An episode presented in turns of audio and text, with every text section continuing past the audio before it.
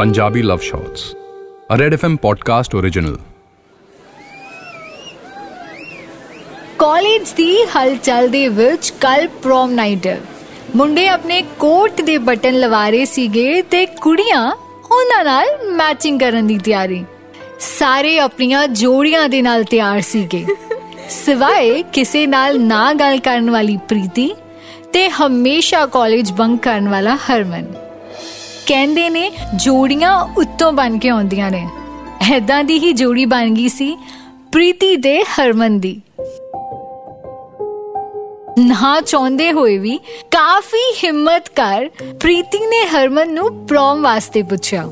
ਬਸ ਫਿਰ, ਹੱਥ ਵਿੱਚ ਗੁਲਾਬੀ ਗੁਲਾਬ ਤੇ ਪ੍ਰੀਤੀ ਦਾ ਲੀਸਟ ਫੇਵਰਿਟ ਕਲਰ ਪੀਲੇ ਰੰਗ ਦਾ ਕੋਟ ਪਾ ਕੇ ਹਰਮਨ ਖੜਾ ਸੀ।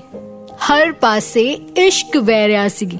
ਪਰ ਪ੍ਰੀਤੀ ਦੀਆਂ ਅੱਖਾਂ ਪੀਲੀ ਕਮੀਜ਼ ਤੇ ਟਿੱਗੀਆਂ ਸੀ। ਹੱਥਾਂ ਵਿੱਚ ਹੱਥ ਪਾਏ ਦੋਨਾਂ ਨੇ ਹੌਲੀ-ਹੌਲੀ ਨੱਚਣਾ ਸ਼ੁਰੂ ਕੀਤਾ। ਸੰਗਦੀ ਸੰਗਦੀ ਪ੍ਰੀਤੀ ਹਰਮਨ ਨੂੰ ਕਹਿੰਦੀ, ਕਾਸ਼ ਅੱਜ ਤੂੰ ਕੋਈ ਹੋਰ ਰੰਗ ਪਾਇਆ ਹੁੰਦਾ। ਸਭ ਕੁਝ ਪਰਫੈਕਟ ਹੋ ਜਾਣਾ ਸੀ। ਹੱਸਦੇ ਹੋਏ ਹਰਮਨ ਨੇ ਜਵਾਬ ਦਿੱਤਾ, ਜਨਾਬ, ਤੁਸੀਂ ਹੁਕਮ ਤਾਂ ਕਰੋ, ਆਪਾਂ ਕੋਈ ਵੀ ਰੰਗ ਵਿੱਚ ਬਦਲਣ ਲਈ ਤਿਆਰ ਹਾਂ। ਹਾਸੇ ਵਿੱਚ ਕਈ ਇੱਕ ਗੱਲ ਦੋਨਾਂ ਦੇ ਦਿਲਾਂ ਵਿੱਚ ਘਰ ਕਰ ਗਈ। ਉਹ ਰਾਤ ਖਤਮ ਤੇ ਹੋ ਗਈ, ਪਰ ਉਹਦੀ ਯਾਦ ਕਦੀ ਖਤਮ ਨਹੀਂ ਹੋਈ।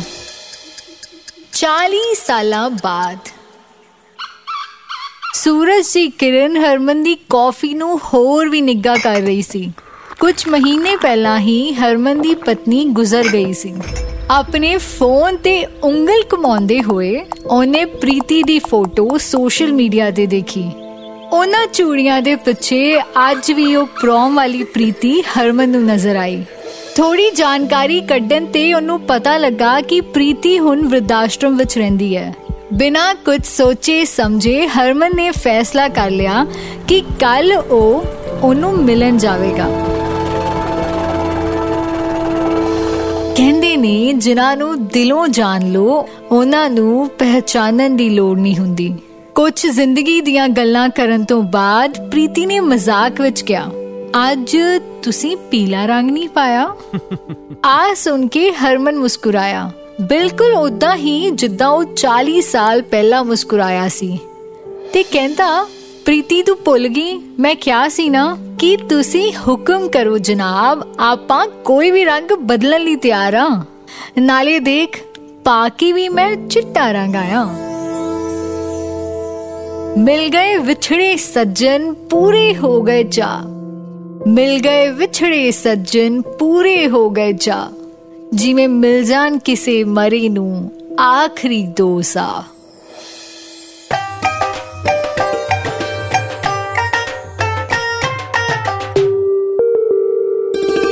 Punjabi Love Shots, a Red FM podcast original.